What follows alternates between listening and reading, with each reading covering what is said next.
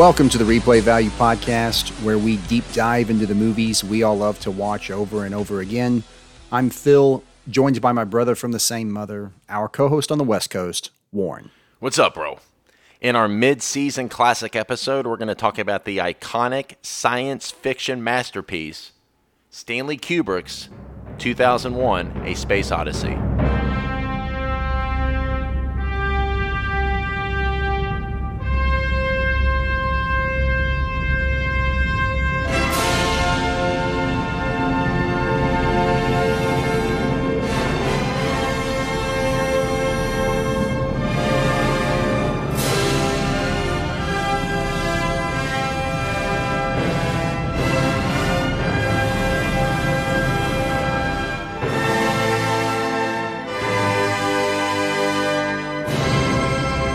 The plot of this film following the discovery of an alien monolith on the moon, mankind sets off on a voyage to Jupiter with a sentient supercomputer to investigate the monolith's origins.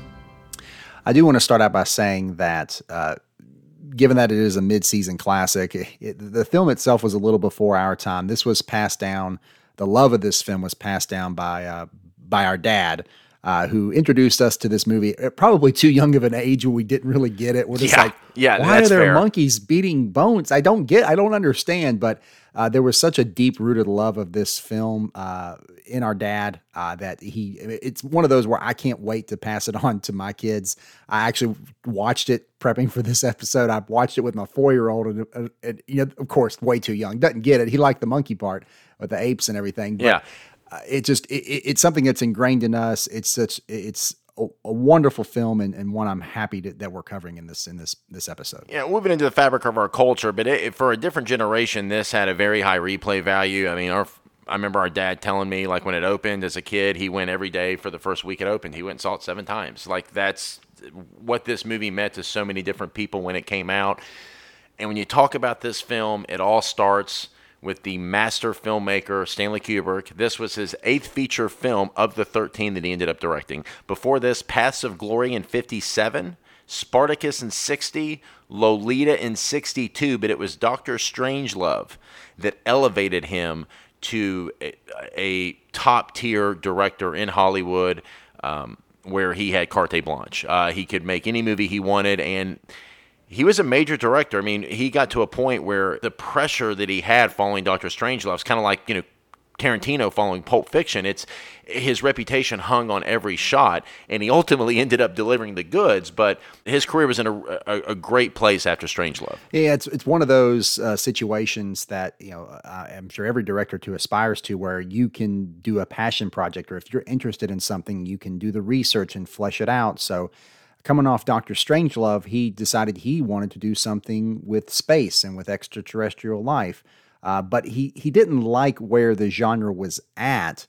Um, so he wanted to draw from more, I guess you would say, realistic, as realistic as it could be, one that delivered on screen and that could be backed up by quote unquote the science as, as well as we knew it for the time. So he was very much in a position where he could do that, where he's like, I, I want to go as different direction from Doctor Strangelove as I can. Uh, and there wasn't anything out there as far as a, screenplay or a book that he could draw that from. So he had to do his own research and almost develop it himself. Well, it was, you know, you, you talk about what his interests were after Strangelove. It, it was the a lot of very deep and profound questions about our existence, the possibility of extraterrestrial life, the the the very presence of the universe, the evolution of technology. I mean, he he he he set out to make a science fiction masterpiece. I mean, that's what Kubrick did. He was he's a genre director and mission accomplished. I mean, when he tackled a genre, he mastered it. And the previous Kubrick film we did, The Shining, I mean, that's considered a horror masterpiece, and this is considered a science fiction masterpiece. So this is what Kubrick uh, did time and time again. Uh, but I think it's fair to say people consider 2001 to be his his magnum opus. I have a hard time not relating it to uh, like things to to music or you know sports kind of comparisons. Uh, and I, I look at Kubrick as like he's like the Beatles of film directors. You know, the Beatles were great because they weren't just good in one genre. They're just like, you know what, I'm going to experiment. I'm going to do this and I'm going to crush it and I'm going to be better than everybody else that's done it and I'm going to reinvent this genre that I just wanted to try. And that's what Kubrick was great at doing that's what's so great. But it's, it wasn't some artsy fartsy version of the genre. They actually were truthful yes. and, and honor the genre, but then elevated the genre and ultimately transcended the genre and would have subgenres within those genres. And uh, again, you can't talk about that without mentioning QT, who you know our dad's favorite director was Stanley Kubrick. My favorite director is Quentin Tarantino, and they're, they're different filmmakers, but there are some similarities. Uh, you know, Tarantino is an auteur. He writes and directs. Uh, Kubrick would write, but he would generally adapt his stories. He, he never wrote an, an original script. But I have to mention this: of the two Kubrick films we're going to have ended up doing after this episode, of the 13 films he's made, these are the only two Kubrick films, The Shining in 2001, to have sequels. Oh, that's oh yeah, that's a good point. I, I, and and the the former uh, just fairly recently with Doctor Sleep, yeah, which he had no involvement in either. Of course one, not. But. Yeah, yeah. But I mean, just the the fact that that IP was there, they were that groundbreaking. Where it's like there's more to hash out here. We there's something else that can be discovered within this. It, you know, when you talk about the concept of this film, and, and this is a unique circumstance where the novel and the film of the same name uh, were developed concurrently with the novel's publication coming after the film's theatrical release, which the original idea was to focus on the novel, then write the screenplay. Yeah, and that that's rare, especially in the movies we've talked about. Typically, it's some sort of a real life inspiration or a, a hot novel that's uh, you know is, is being opted optioned into a movie that gets passed around. Um, so as many people know now, the novel uh, was written by Arthur C. Clarke. And, and before I actually researched the film for this episode, I thought that that the novel 2001 preceded the film and that it was a point of inspiration for Kubrick. I didn't really ever mm. dig into it. It's just a it's just an assumption that I made based mm-hmm. upon how because that's generally the that's case. how most movies are made. Yeah, I yeah. mean that's what the the the the, the, the, the, the process that they typically no one opts it at the you know afterwards, or maybe the only time it comes after when it's a novelization of the film itself, or a novelization, correct? But as far as it being yeah. done concurrently, I mean, so Arthur C. Clarke and, and Kubrick they worked very closely on this. Um, they were connected by a mutual friend. Uh, that you know, Clarke was considered somewhat of a hermit, uh, and Kubrick, who wanted to, he'd read some Clarke short stories, and rather than pick one to start with, he had gone through a lot of them and said, kind of a piece picked. I, I, kind of think of it the way that Christopher Nolan did for the Dark Knight, his Dark Knight trilogy. He looked at these great, iconic Batman comics and he's like, I want to use this, I want to use that. And that's what he did with Arthur, Arthur C. Clarke's uh, short stories. But in, in a sense, they worked together over four years uh, to create the 2001 the Space Odyssey, the story as we know it, which did exist uh, differently on the screen than in the book, but the, the the the, thought process as far as developing developing it at the same time was there. Clarke had given Kubrick uh, uh, short, like six short stories, and, and Kubrick selected the Sentinel as the source material for the movie, and they spent I, I they like were essentially hibernated for six months. I mean, they developed it over four years, but there were six months where they were just like in the rabbit hole, uh, developing this this script, uh, reading uh, science books, watching science fiction films, brainstorming ideas. Uh, you know, Kubrick ultimately rolled some of Clarke's short stories uh, with his ideas all into this picture. Uh, and I, all, uh, of all the movies uh, uh, uh, that they watched, one that had a huge influence was the 1955's Conquest of Space. But the novel 2001 was itself was based on a series of short stories that Clarke had written many years earlier. Like I just mentioned, The Sentinel, published in 1951, The Sentinel of Eternity, and Encounter the Dawn, which is where aliens influence primitive ancestors and alter human history. Yeah, I mean that was like the, I guess it, it's almost does it a disservice to say that that's where the idea came from, were those short stories. I mean, yes, that was like maybe the kernel of the idea, but it was developed so much more thoroughly with Kubrick and Clarke that partnership. And, and like you said, originally, uh, the novel was going to come out first and they were going to bill it, the novel as, you know, Arthur C. Clarke and Stanley Kubrick, put Clarke's name first. And then on the screenplay, uh, they were going to put Stanley Kubrick and Arthur C. Clarke to kind of defer to their own professions and their expertise. In the end, though, uh, due to some a little bit of falling out, delays with the movie getting made, the only name on the novel is Arthur C. Clarke's, uh, which was uh, different than how they originally planned. couldn't quite find what the true story is on that. Maybe we may never know why that ended up happening that way. But Arthur C. Clarke was uh, pleased with the movie. Um, and talking about uh, other influences, you have to mention the 29 minute film universe, yes. which provided visual inspiration uh, to Stanley Kubrick. He ended up hiring uh, Wally Gentleman uh, for the visual effects from that. Um, Not the only hire that he made. The, oh yeah, yeah, yeah. He he. I mean, yeah. Kubrick uh, game recognizes game. If he saw someone that was great, he immediately put him on the payroll and, and, and wanted to have him on the picture. Uh, he did that when he saw uh, To the Moon and Beyond at the 1964 New York World Fair, which most people nowadays the best they know the World Fair from is what was that Iron Man two? Iron Man 2, I think it was like yeah. modern day world. Yeah, yeah, yeah. Um, but he ended up hiring uh, Graphic Films, who uh, produced that movie uh, for for 2001. So uh, Kubrick always uh, would delegate to, to, to the best in the field. It came from two points of view. One is that uh, the you know the animated short universe, which was I think put out by NASA. One of the people that I was I was thinking you were going to mention was the narrator Douglas Rain liked his voice so much mm-hmm. that that is who became the voice of Hal. Uh, so from from from that side of it, he wanted to focus on the realism and focus on getting it right.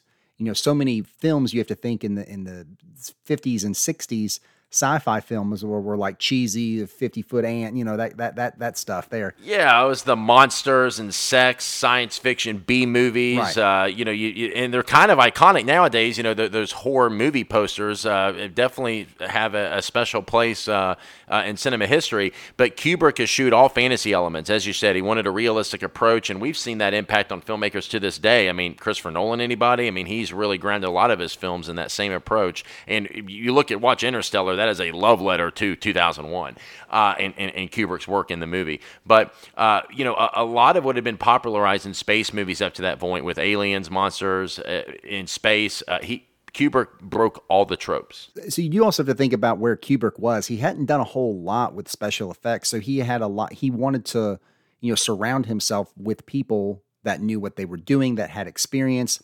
Uh, he was heavily inspired by Japanese uh, tokusatsu films, which translates to special filming. They were known for sci fi, mm. horror. Um, so he wanted to pull those elements in, but again, ground them in the realistic side and do something uh, that that I guess honored the science uh, of space of, of science fiction rather than it being yeah, well, the fantasy the, element.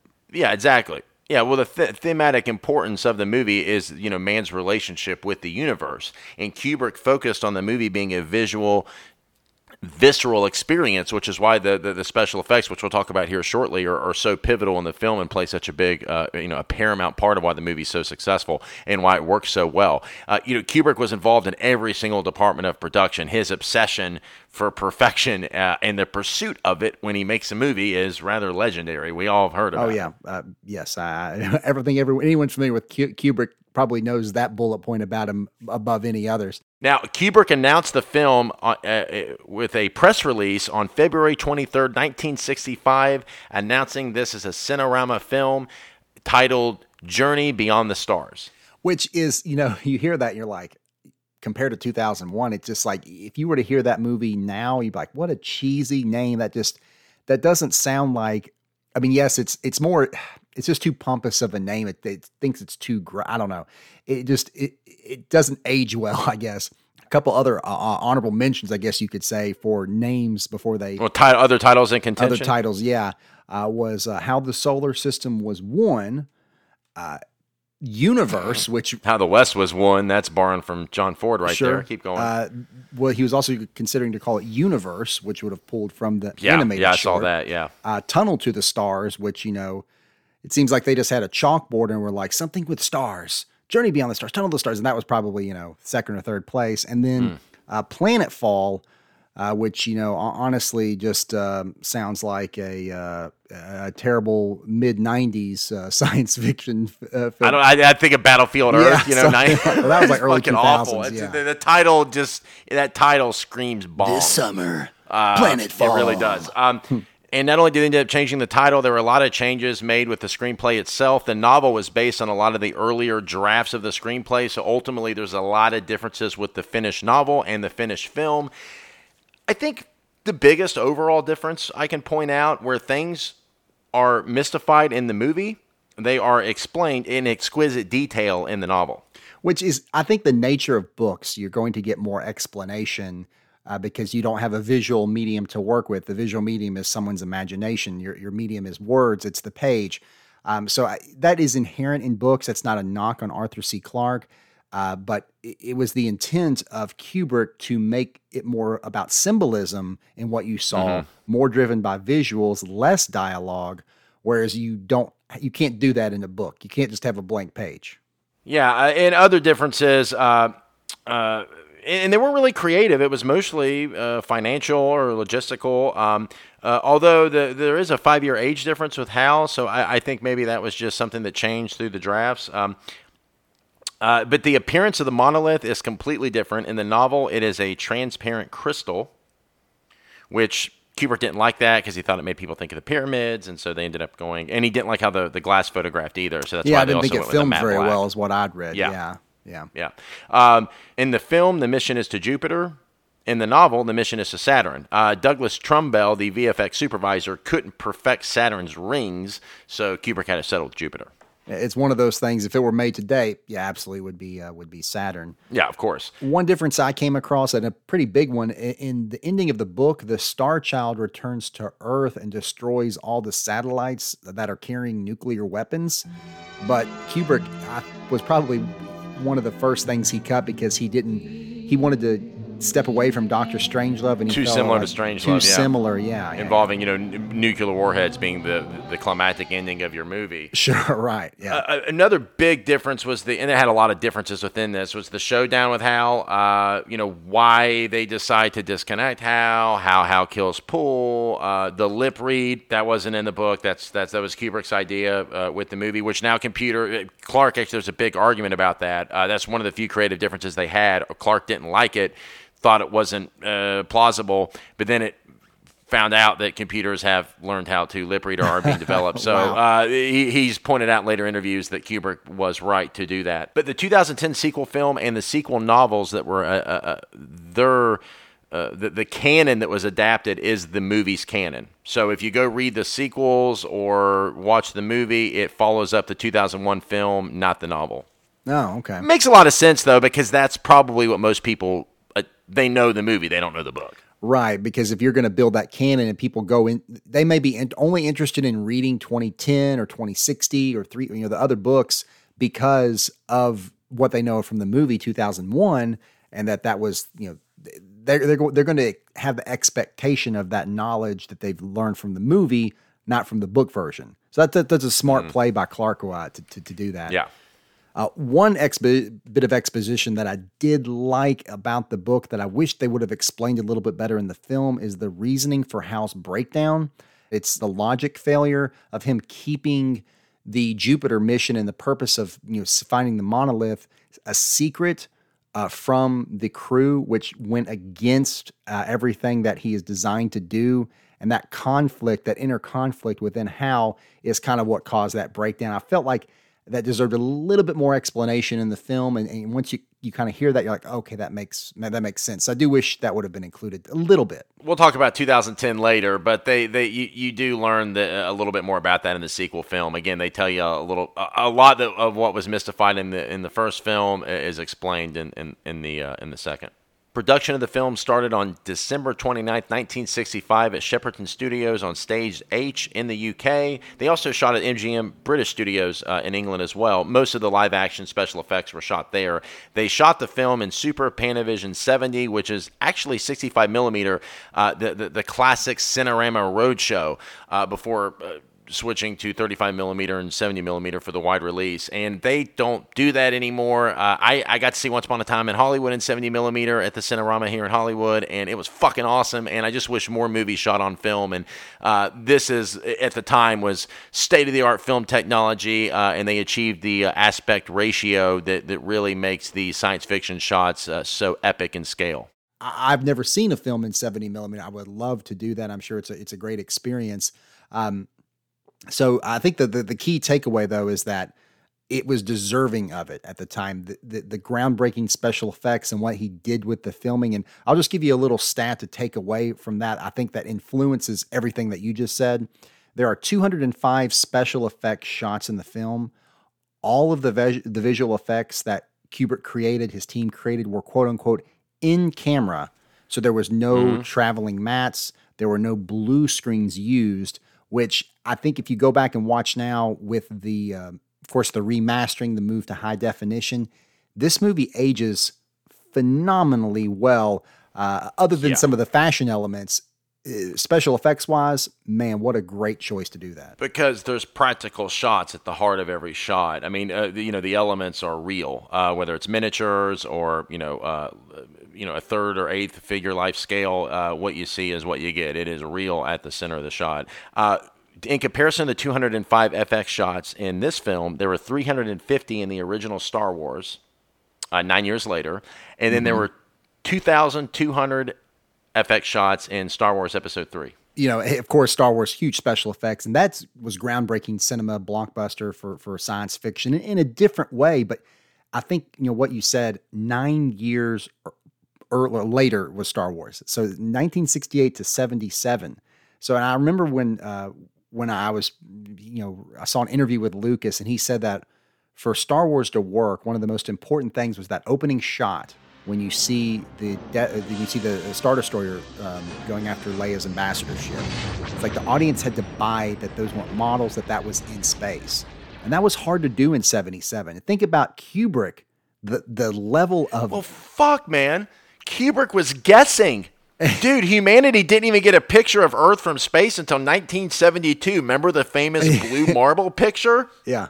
So Kubrick was inventing it as he went. He did a fucking great job. I mean, it, it, it holds up so well. So he did this not almost a decade earlier. Almost a decade earlier. Blows so my mind. Just, the movie actually not only did that, not only did he nail the accuracy of what it looks like when we did see, uh, is the movie invented technology. iPads, smartwatches, TVs on the back of plane seats. That all came from this movie decades earlier. Uh, those ideas there was even an interview with Arthur C. Clarke talking about eventually people would have a, a, a computer in their pocket, a phone that they everyone would have and carry with them at all times.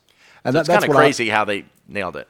Yeah, and that's what I love about uh, special effects and like you know technology in film. It's just like if it's not there yet, some nerd is going to be inspired about it and create it. So, um, so that you know, that's that's great that they were able to do that. I mean, the, the, it's fucking great. I mean, the the, the special effects are iconic. Uh, most notably, it popularized the use of front projection with retroflective matting and this became the gold standard for visual effects in movies until it was replaced by green screens in the 90s.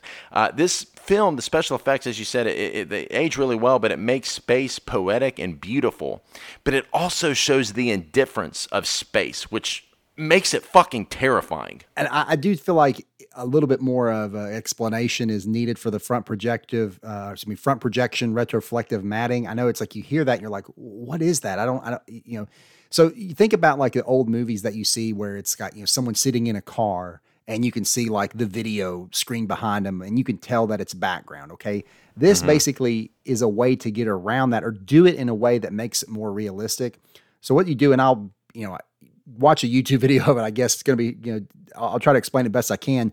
But you shoot a scene with the projector that is at a right angle to the camera. Okay. So you think about it, it's basically in the shape of an L the camera shoots off of a, a silvered mirror uh, that's that kind of basically angles it towards the screen, and then you put the image forward uh, on top of a retro reflective background. And so essentially, what you get through that that technique is a way to superimpose something on top of the background, but make it look like it's a part of the background, much more so than the cheesy B movie style that you were getting to kind of put a, a person over a background in the past. So it was just it, it, it preceded the blue screen technology, the blue screen, green screen. That's why people don't do it anymore because it's it's easier to do. Back then, this was very difficult to nail mm-hmm. and to get it to look good. Yeah, he was on the cutting edge. He constantly showed how sophisticated and smart and how much further ahead of the game he was than everyone else, which James Cameron, you could argue, did that in a later generation with uh, his special effects. We covered one of his um,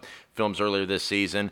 Uh, and he's been a, a, landmark special effects director, and but Kubrick really started that. And Kubrick was constantly just defying the like how he would get what he wanted, whether it was the rotating, uh, you know, uh, set that was a, a, essentially a 30 foot Ferris wheel, uh, cost of production $750,000, but he would have this wheel rotate and the actors had to perfectly step at the right time or they would fall down. I mean, that is the, the, the, the shots he was getting, no one had ever seen before in film. I mean, it was truly uh, the most innovative thing anyone had seen in cinema. So and, and, and within that, you know, that you have that zero gravity, that rotating centrifuge. It's like, well, how did they do that? It's just like you know, you have an actor step off and like sit down next to someone that is at a completely different angle. And if it's like, how do you do that? That's all quote unquote in camera, which I mean, meaning nothing yeah. added in post to fix it. It was through creative shooting to have uh, actors cover up the wires, uh, have them be like kind of locked down. Uh, so the double sided tape with the pin on the glass. I mean, to, to, exactly. to create the zero gravity effect. I mean, uh, again, the, the, the level of mastery that Kubrick puts on display as a filmmaker is just in it's in every shot in every scene. Kubrick did test humans playing aliens before deciding to abandon the idea, which we can agree was the best choice. Leave it to the audience's imagination. Course, it's been yeah. very rare where an alien has looked good on camera. It almost always uh, uh, hurts the movie when you see what the alien looks like. Yeah, it's best to leave it to the imagination. Even today, it's still best to have that uh, that mentality. Uh, Kubrick wrapped the actors September 1967, but he continued to work on all these FX shots till March 1968, making his final edits and locking the picture just days before its theatrical release. Which not surprising for Kubrick to to, to want to, to, to be tweaking it up to that point, but you, you, said he stopped in March 68. He started on the special effects shots in June 66. So it's clear. I mean, no wonder that the film didn't have much dialogue. I mean, he was really dedicated to the visual elements of this film. Yeah, like I said, he was heavily involved in every department, not only with the special effects, but also the design. As we said before, he hired the best people. Kubrick hired NASA employee Harry Lange, uh, who worked and was embedded in NASA, worked in there uh, to help design a lot of the gear and sets to give it that authentic NASA feel. In fact, his designs required a security clearance before Kubrick could use them. And, and that just gives you a sense that everything in the movie is coming from a real place. Yeah. Um, the only thing I would say that really uh, dates it is, of course, you know, the, the styles, the hairstyles in it, um, the the tech a little bit, but mainly whenever you see like the furniture at the little uh, stopping point before uh, Heywood goes yep. to the moon. You know, you could say like, and, but even though those chairs, the furniture, the, the, fonts that were used, Kubrick picked all of that stuff out. Uh, he was very, very involved with it, even the most minute of detail for the visual elements.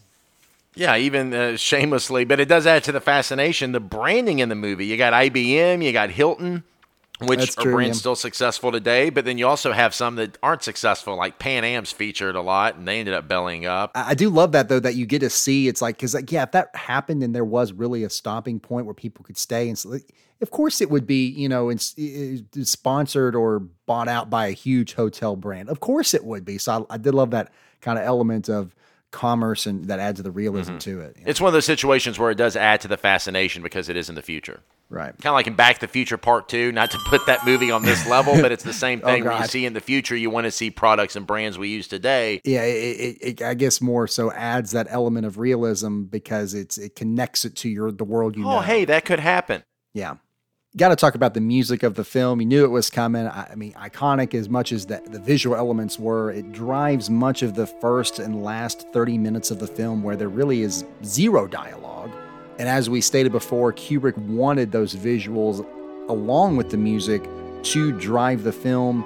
Uh, but at the same time, though, there's not a lot of music in the dialogue scenes. He lets those scenes breathe and they have the weight that they do uh, so that whenever you do go to apart with um, with visuals, with the music. It, it, each each part of the film has its own room to do what it's designed to do. I mean, it's an innovative use of classical music that really hadn't been done before in films. Again, Kubrick breaking the tropes, breaking the mold, creating something unique and new and fresh. And Kubrick has proven and continued to prove that he is a master of marrying music and the mu- the, the frame of, of, what's on the picture together. I mean, he that, that whether you you could see that same approach in Clockwork Orange. Well, what's interesting about this film is that you know, often when you have a music, it's like okay, whether it be a Hans Zimmer or John Williams, they create uh, they write a score that is written solely for that film. And that was not done with 2001. It uses classical music instead. But however, I didn't know this, but before you know looking into the movie, Kubrick had actually hired uh, a composer, uh, Alex North, who he'd worked with on Spartacus and Doctor Strangelove, to create a score. And Alex North did just that. Um, but while Kubrick was working on the film, he had had kind of classical music set, like kind of pieces in as like a placeholder, um, so that he could kind of get a get an idea for the scene and what he would wanted to do in it.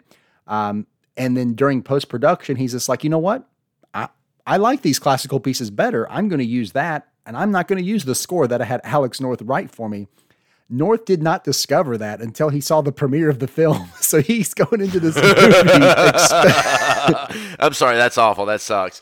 I shouldn't even laugh at that because I've been a part of stuff where I've been cut. It sucks. An actor expects, okay, not everything's going to make it in, you know, whatever. It, it's terrible if it's a big scene, whatnot, but or a close up. But to have your entire score uh, cut out is got, and you still be invited to the premiere on top of all things. I mean, goodness gracious. As long as the check didn't bounce, right? Well, here's the thing though. His unused score did actually release in 1993, the National Philharmonic performed the score and put out a CD for it so you could buy it. And then in 2007, which you know wasn't that long ago, I mean over 40 years after the or almost 40 years after the film came out, uh, the original 1968 recording that Alex North did, they did release that, so you can actually hear it. Uh, and believe, believe, it or not, uh, Roger Ebert he listened to the the original film score uh, and, and, talked about um, the classical musical choice with with that Kubrick made and said, "quote When classical music is associated with popular entertainment, the result is usually to trivialize it. I mean, who can listen to the William Tell Overture? I mean, you uh, uh, without thinking of the Lone Ranger." Kubrick's film is almost unique in that it enhances the music by its association with his images. Oh, yeah. Fucking just a visual symphony. It's taking something that would be cheesy if used incorrectly, but it's taking it almost elevates the material by using it the right way much in the sense let's say like narration does in a film um, you know if it's it could be a, a storytelling crutch but if it's used correctly it elevates the material and we'll move on to the stars of the picture all right mr demille i'm ready for my close-up kubrick had casted it's the eighth of his 13 films but he had casted stars up to this point kirk douglas twice peter sellers twice james mason uh, this is his first uh, big film without any stars, and a movie about stars. there aren't any. well, there are already too many. I mean, they're traveling through space. You know, you, you got enough. Yeah. okay, okay. And we'll start at the top of the call sheet with Keir Dullea as Dr. Dave Bowman. This was his ninth movie. This was a breakout role for him. I mean, up to this point, he was known for his pale blue eyes, kind of like uh, uh, Cillian Murphy. Uh, you know, K- Killian Murphy. His... Don't be, don't be, yeah, don't be distracted by the sea. It's Killian Murphy. Killian Murphy. Uh, the, the the C is silent. Uh, no, it's not. Um, it's just pronounced differently. Uh, I, I, was going to do Django. I was trying to do my Django. Oh, okay, um, I got you. Right. Yeah. But before this, he had 20 TV credits, and he, like I said, he had done eight movies. After this, he reprised his role in 2010, the sequel. Uh, he was in a Castle. Hey, I was on that. Uh, Amazon's Hunters most recently. Yeah. And he even appeared in uh, uh Robert De Niro's The Good Shepherd back in 2006. Yeah, so still working today, and I actually just started watching Hunters. Uh, it's a really great show. I haven't got to the episode I get uh, he's in. At least if, if I have, I haven't recognized him yet. so I was pleasantly surprised that to see that he is still working uh, in, into his 80s, still still uh, going strong. Yeah, still going strong, and uh, and in the show shows that I watch nonetheless, because most of most association is with uh, 2001. Well, that's all the actors in this movie are most known for this movie. If you look at their filmography, what they're most known for. I did. Yeah, it's all, definitely- all of them. It's 2001. Yeah, yeah. And before we move on, got to go ahead and anoint uh, Keir Dullea as my MVP of the film, most valuable performance. Uh, he, he's calm and poised and collected, much in the way you need an astronaut to be. Kind of reminds me of Brad Pitt's. Uh, conjured up some of that in Ad Astra here lately. Uh, that is such a pivotal characteristics for an astronaut to have, and he embodies those. Uh, just the stillness, less is more. Great subtle acting, a lot going on with the eyes and in his face. Um, and he probably has the most close ups of anyone in the film, so he's certainly given more spotlight than any of the other actors. Uh, eh, you could argue uh, uh, William Sylvester as Dr. Heywood Floyd with the strong opening, but uh, I, I, got to go with uh, uh, Keir Dullea here. Although with Brad and uh, uh, Ad Astra, it was more of a uh, pivotal character. Anyway, uh, um, I, I- most of the time I'm not going to disagree with you. I, I, I think you're spot on with your MVP choices most of the time. Uh, however, you are wrong. Uh, the actor who played uh, HAL 9000, the voice of that, is absolutely the MVP. Uh, he gives the most human performance in the film, and the fact that you didn't pick uh, Douglas Rain for that role, it blows my mind. So I lo- love Keir Dullea as Dave Bowman. I can Great. see like the voice performance is so strong, it's going to overshadow the actors, kind of like uh, Scarlett Joe and uh, her. uh, or even uh, Andy Serkis uh, in the, the films that he's done, not getting any type of award recognition. But in this film, you, you know, think about the, uh, the the association that people make with what character they think of the most. It's HAL 9000. I, that has to be MVP. So I, I, I'm sorry, I got to disagree with you on that one. Love it, love Dave Bowman. Uh, but- fair enough. Yeah. Well, and Douglas Rain as HAL 9000, as you pointed out earlier, he was cast off his narration of Universe, which played a big influence in Kubrick's uh, approach to making this movie.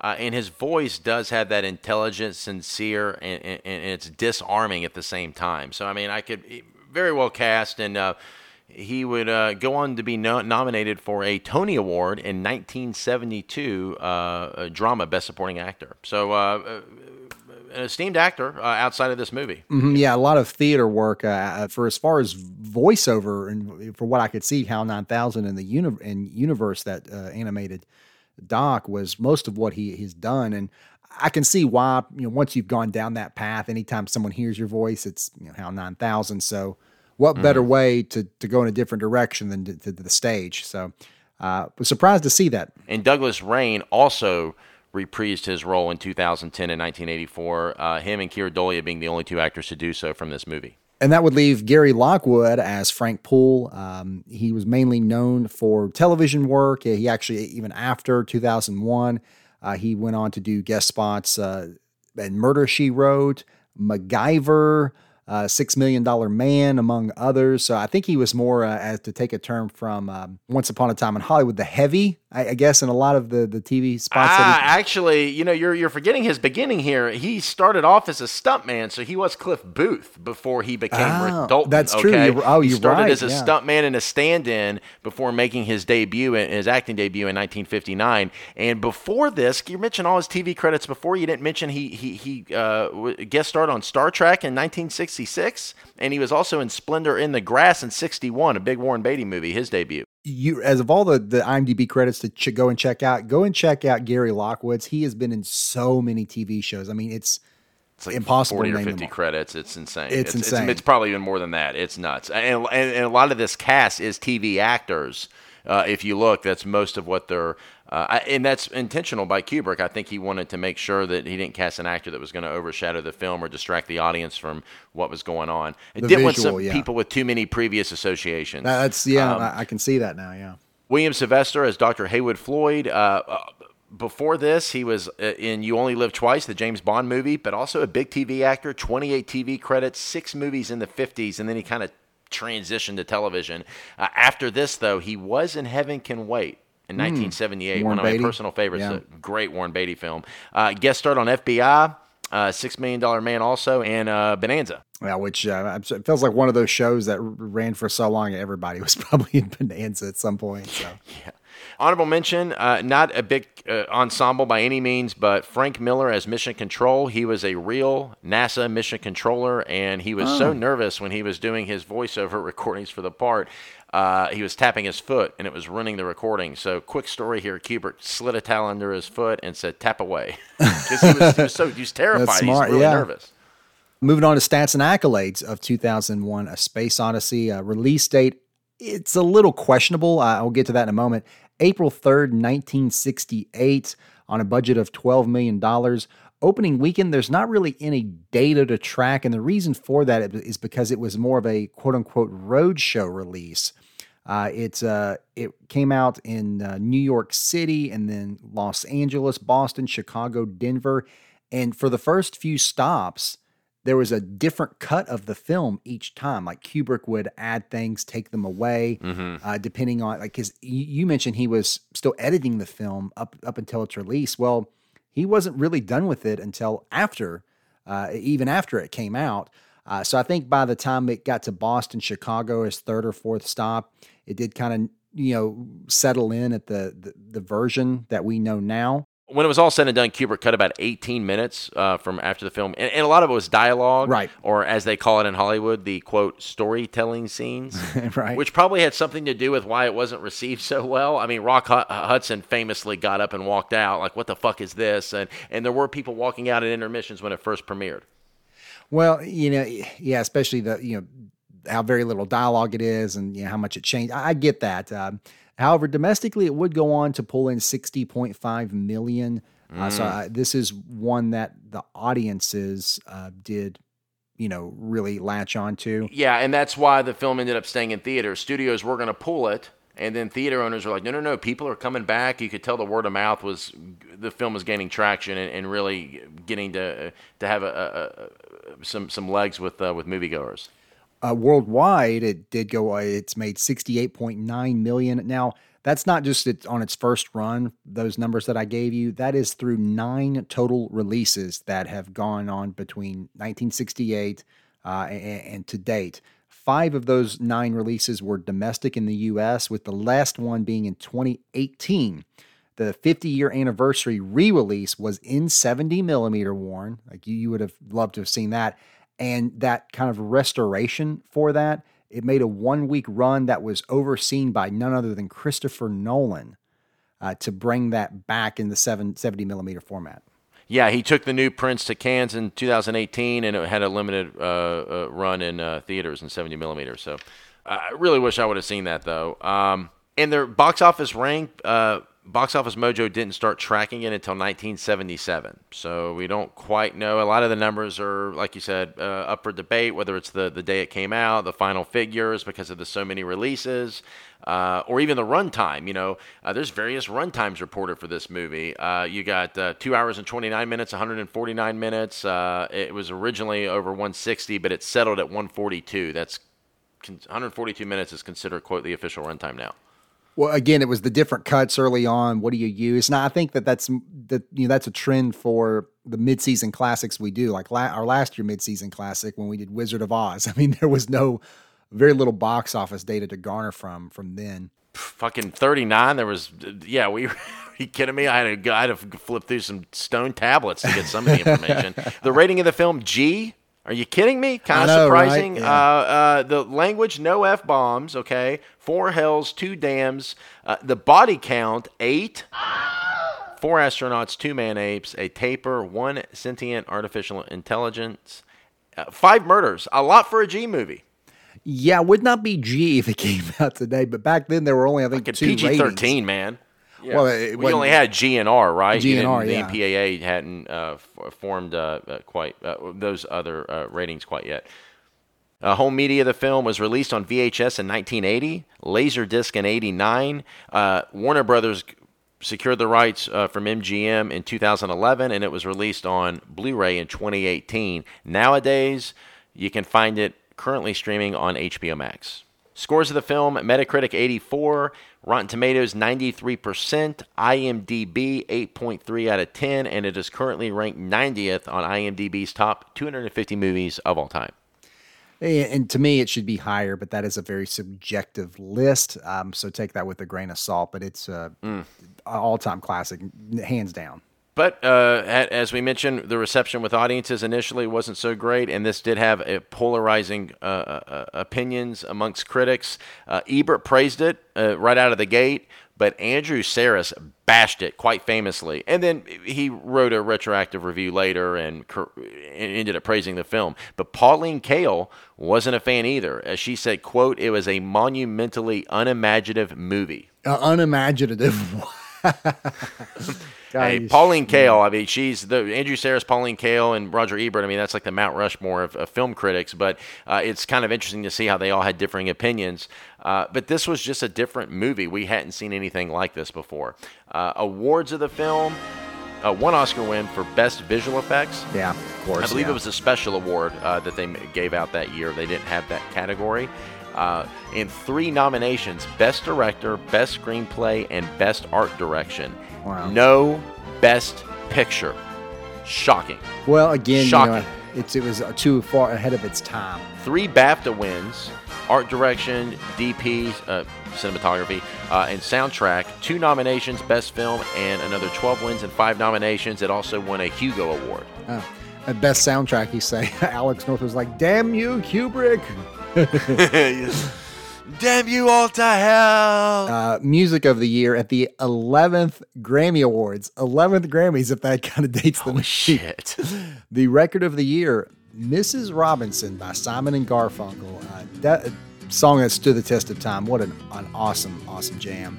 And then the Billboard Hot 100 year end for 1968, Hey Jude by the Beatles fucking two like great songs. I know, man. Music was a good year for music. Let me tell you. Uh, wow. Ha- happy the Beatles get to make an appearance uh, in, the Replay Value uh, podcast. Movies of the year, uh, the, no box office ranking. Some of the most popular titles: The Graduate, uh, Valley of the Dolls, uh, Bonnie and Clyde, The Odd Couple, Rosemary's Baby, and Planet of the Apes. Wow, some great films, man. Good year for music and movies, man Oscar Best Picture winner Oliver, and the Razzies weren't formed until 1981, so no worst picture to report for uh, for 68. TV of the year, uh, no Nielsen ratings, but what was popular was uh, Gomer Pyle, USMC, Bonanza, Gunsmoke. Bonanza. There you go. Yeah. Gunsmoke. Beverly Hillbillies, yeah. and Bewitched. Nice. Emmy Best Comedy Series winner Get Smart on NBC. It was the first of their two-peat. Emmy Best Drama Series winner, Mission Impossible on CBS, the second of a two-peat. Prices of the year, 1968, gas was 34 cents a gallon, a movie ticket was a dollar and 22 cents, the average rent was $130, the average price of a new car was $2,322, and the average price of a new house, 14000 $950, Jeez. all on an average minimum wage of $1.60 per hour. Woo wee, man, you could pay for college with a summer job back then. Events of the year, uh, some big historical events. Uh, Martin Luther King Jr. is assassinated, and Senator Robert Kennedy is assassinated. Uh, the Zodiac Killer commits his first murder. NASA launches Apollo 7 mission. It's the first manned Apollo mission. The Beatles release White, their White album. The 911 phone service is launched in the United States. First ATMs and the Big Mac goes on sale. That is crazy. 911. That's just one of those things you feel like always existed and it's been out since 68. Man, that's, that's nuts. That's the thing. Our grandparents were alive when there wasn't a 911 system. Uh, you just uh, open your window. Help! Help! yeah. I, am down. I can't get up. Uh, Born in 1968, Will Smith, Naomi Watts, Celine Dion, and Jerry Yang. Let's talk about our best scenes and lines from 2001 A Space Odyssey. Feel like scenes will be pretty heavy. Lines, eh, not so much. uh, but let's yeah. start things off with your runner up for best scene, Warren. Not a very quotable film. Uh, one of the least quotable we'll probably ever do. Uh, there is no dialogue in the first 25 minutes or the last 23 minutes of the but movie. that again, it's by design from Kubrick. So I did want to say that that's the re you know for not being very quotable anyway. Also worth mentioning when we talk about the only MGM movie not to f- feature Leo the Lion. Yeah, I did notice that. Like the logo that they used, that had to have been a choice Yeah. by Kubrick to do that. Yeah. it, it was because the the opening is so Sure, yeah, captivating. you don't want that to distract from it. You want that silence leading into it. Uh, as I said before, the movie is a visual symphony. Uh, it, it's it's um, a, a marriage of classical music and just some artistic, uh, uh, beautiful shots uh, of of man in space. Uh, but my runner-up best scene. It's during the Dawn of the Apes sequence early in the film, but it's the scene where we see the weaponization of the bone. Really? Okay, I like that. Yeah, yeah, mean- yeah. Uh, You, you, kind of see him putting it together. He sees the bone there. He picks it up. He starts fucking around with it and figuring out what he can do, and then he applies it. And it's kind of cool to see the uh, the evolution of him figuring out, and ultimately the evolution of humanity uh, in that moment. Yeah, I mean, really, they he, Kubrick takes his time to sell the idiocy of the early human, if that's what you want to call it. oh it. shit, man! The Dawn of Apes was a lot longer than I remember. Yeah, yeah, and so you get to see the, I guess, the first tool in a sense, and it's a weapon. But yeah, I, I like that as far as like the launching point of technology in a, in, a, in a very rudimentary sense. And plus, you have the great score, the music element underneath. Yeah, the crescendo of the music. Yeah. Yeah, yeah, I like that. Um, went, a little bit later in the, the technology chain of events for my runner up, and it is the scene in which Dave and Frank uh, get in the pod and they kind of, you know, they they see how making a mistake. They they're kind of questioning it, and Frank is like, "Oh, you know, let me let me run this by you here. I gotta I gotta let's check this out." Uh, and, and like you get the sense that you know that something's uh, they they trying to get away from Hal, and they go in the pod, and it shows that from Hal's perspective in the reading of the lips. That scene where Hal figures out what's going on. Uh, I- that's got to be my runner-up. There isn't a single aspect of ship operations that's not under his control. If he were proven to be malfunctioning, I wouldn't see how we'd have any choice but disconnection. I'm afraid I agree with you. There'd be nothing else to do. Be a bit tricky. Yeah. We'd have to cut his higher brain functions without disturbing the purely automatic and regulatory systems. And we'd have to work out the transfer procedures of continuing the mission under ground based computer control. Yeah. Well, that's far safer than allowing Hal to continue running things. Oh yeah, that is so good. Uh, you don't quite know what Hal's going to do, and, and you're just hanging on every second. The suspense is really building uh, in that part of the movie. Well, I mean, you kind of do. You, you don't know how Hal's gonna where, where he's gonna take it from there. You know what he's doing. He's reading reading the, the lips. Just like and like, why would they get in the pod and turn it around where he could see them? I mean, it was already facing the direction where he couldn't. I mean, come on. Uh, I mean, I, I did like that they, um, you know, the, the way that they set it up though, as far as like trying to trick the smartest AI in the world.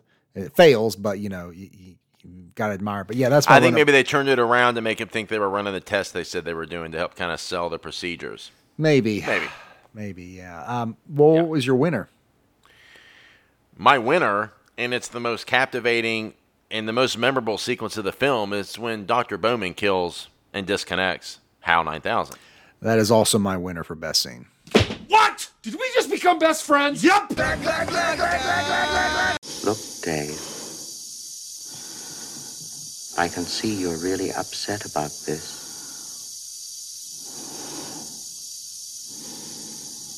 I honestly think you ought to sit down calmly, take a stress pill, and think things over.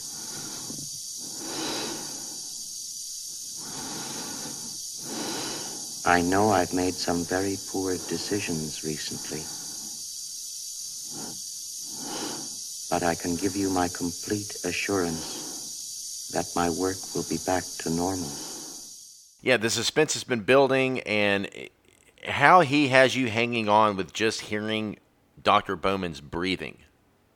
It's, you're just, Bowman's not speaking, and you have Hal. Doesn't ultimately let him in discovery, but Bowman gets in anyway. But then Hal really starts to try to converse with him, and you kind of see the the pleading of Hal, and and it it it's the most iconic sequence in the film. Anybody thinks of 2001, you think of that sequence. Yeah, and just that it, it, it flips the script in a sense that you know, as far as the the thought process, the mentality of Dave, he is almost robotic in what he's doing. He's very calculated. He's like, I'm going here. I'm going to the main uh, interface, the the the mainframe of Hal. I'm going to take these screws off. I'm going to I'm going to pull these these uh, boards out or whatever. And so he is very robotic, whereas as human as he could be, Hal is pleading for his life. Well, after to be fair, after Poole gets killed, uh, Bowman doesn't give a shit. Uh, Oh no, he, you know, right, right, right, rightfully Yeah, so. But I'm yeah. just saying, Yeah. in that moment, uh, he he is just as robotic about taking out Hal as Hal was robotic in taking Yeah, out. Yeah, Hal's more human uh, than Dr. Bowman in that moment, and Dr. Bowman is more mechanical than Hal in that moment. Right, they exactly. That- that's what I'm saying, yes. role reversal because Kubrick he makes a point to humanize Hal. Uh, you, you, you- know when he's disabling the logic center, and you see him kind of telling. He talks about the, when he was created, which is essentially his birthday. Uh, you know, when he was born, and, and, and in, a way, it, does uh, make him seem like a, a person. But the great thing about it, though, is that you know, in, normally you would feel for how and I feel eh, with a lesser director, a different director, I should say, they would try to humanize him so much that you would almost empathize with Hal, and that you would feel sorry that he was dying. But like, you never get that in this movie. You're just like, yes, he deserves it. So he's human enough to where you can see the influence of the humanity, but not so much where you relate to it. You you're on Dave Bowman's side, hundred percent. Yeah, absolutely. Yeah, I mean, how could we not pick that it, that that that as the winner? That's clearly the the best scene of the film. Yeah. Uh, I did have a couple honorable mentions. Um, one is it's it's very visual, and it's whenever you see Bowman in the pod, and whenever the shots where you get the reflections off of his helmet. That's I the just, Stargate sequence. well, I mean, yes and no. It's not even before that. It's just when you see the lights of the pod in, in, in the panels, not when he's like tripping out going through the acid sequence or whatnot. Not necessarily. Oh, you're talking that. about the way the lights are positioned around the panel, so when it shoots him in the astronaut helmet, the lights are symmetrical around his face. Yeah, and like they're horizontal. It just it's I love that. I mean, there's just so many great visual. Uh, So that's more of a shot, right? An honorable mention The- shot. Yeah, honorable mention shot. Yeah, which you have to include here. I honorable mention shot since you're you're mentioning yours is uh, the match cut where we get the uh, the bone being thrown up in the air, and it's probably the greatest time jump in cinema history. Is The it cuts right to the jump, yeah. spaceship in space, and we get the uh, the primitive weapon that man apes use, and then our modern day weapon uh, with the spaceship. Uh, there in space, and originally the script it was supposed to be a satellite armed with nuclear warheads, so to demonstrate the modern weapon of today. I, I like that. I, I did have another visual one, and it's um, where you see. Um, I think it's at this point in the movie, it's Poole that's running through the centrifuge, and he's like jogging and punching. Uh, it may may have been Bowman. Um, you kind of see him from the back, and he's like it shows the circular kind of running as he's going through the the Ferris wheel set. Uh, I really love that that shot. And you got the great song "Blue Danube" playing. Yeah, and actually, that was the my last honorable mention is um, whenever you um, see or when you first hear Blue Danube when the when it's docking, and you you got that just light, airy, uh, classical music that's playing. Uh, I, I, love that. You just it, it, it's juxtaposed against you know this serious situation of a huge ship docking at, at, a, at a base, but uh, it just it's almost like a dance that it's doing. I love that. Before we move on, got to mention the Blue Danube song is played by NASA when astronauts are in space to wake them up every day. Oh shit! I did not know that. That's awesome. Wow, didn't that's pretty cool. Uh, got a couple honorable mentions here. Uh, first honorable mention, and I thought you were saying it earlier, is the Stargate sequence. Yeah, I should have just- included. Yeah, Oh wow, so cool and groundbreaking, and uh, there's a lot of uh, people have said that you know back in the 60s when people are eating acid and tripping that they would go to the theater just to see that sequence. you don't I mean, need to take acid to to trip off of that sequence. It's you know, especially in a theater. Good lord. And Kubrick said it would take 13 years to accomplish that visual uh, look. Uh, so he hired 12 people, and they each worked on it for a year. So they got 12 years of, uh, of work uh, to, to, to accomplish that. Uh, some good math there. Wow. They used a lot of uh, phenomena around the world, whether it's the Northern Lights and, and different pictures, to, to combine all those colors and give it uh, a universal, natural, uh, otherworldly feel all at the same time. So very, very cool shit. Again, all of this these effects done in camera. No post production Yeah. effects used to create that. Last honorable mention is the appearance of the monolith. You see him touching it at first, uh, you know, the man apes, and, and, and almost trepidatiously touching it, like they're kind of scared, and then you see him just almost being like magnetically drawn to it, and eventually they're just cradling this monolith. And uh, from what we can tell, gathering intelligence and information that ultimately leads to a, a drastic evolution of humanity. But uh, very, very cool. And you're and it's one of those situations where you don't quite know what's going on, but you're in good hands. Yeah. Um, and I forgot about this. Um, it made me think of, I did have one other honorable mention. And it's the second time you see the monolith on the moon and like the sinister nature of it. But man, I love the way that yeah. they, I love the way they shot the astronauts being on the moon and the approach of it. It just, man, that's uh, So a dark. re- dark, really cool scene. And then, you know, it ends with the, him touching it and the, with the, the signal going off, which leads to the expedition to Jupiter 18 years later. Uh, or obviously 18, 18 month- months later. 18 months later, excuse me.